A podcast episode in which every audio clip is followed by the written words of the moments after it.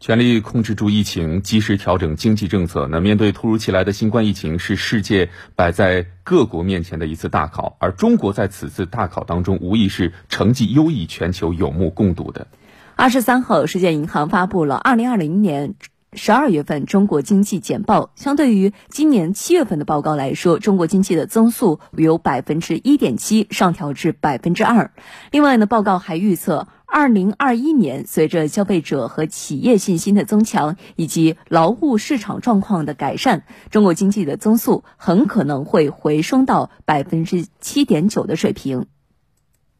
世界银行中国首席经济学家艾卡斯在解读最新一期中国经济简报时表示，中国防控疫情取得成功，中国经济实现 V 型反弹。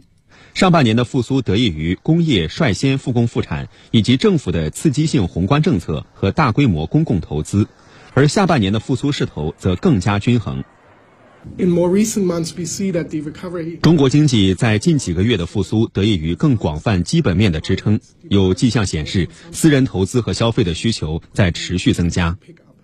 世界银行的报告还预计，在二零二一年，受疫情持续的影响，全球环境将继续充满挑战且高度不确定。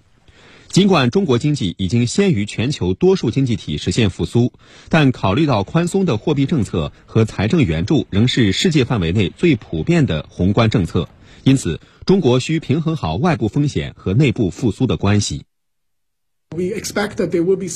在财政方面，中国政府仍有继续支持的力度。这种财政支持能够提振经济复苏，同时能够帮助中国实现经济结构的再平衡，构建消费驱动增长的模型。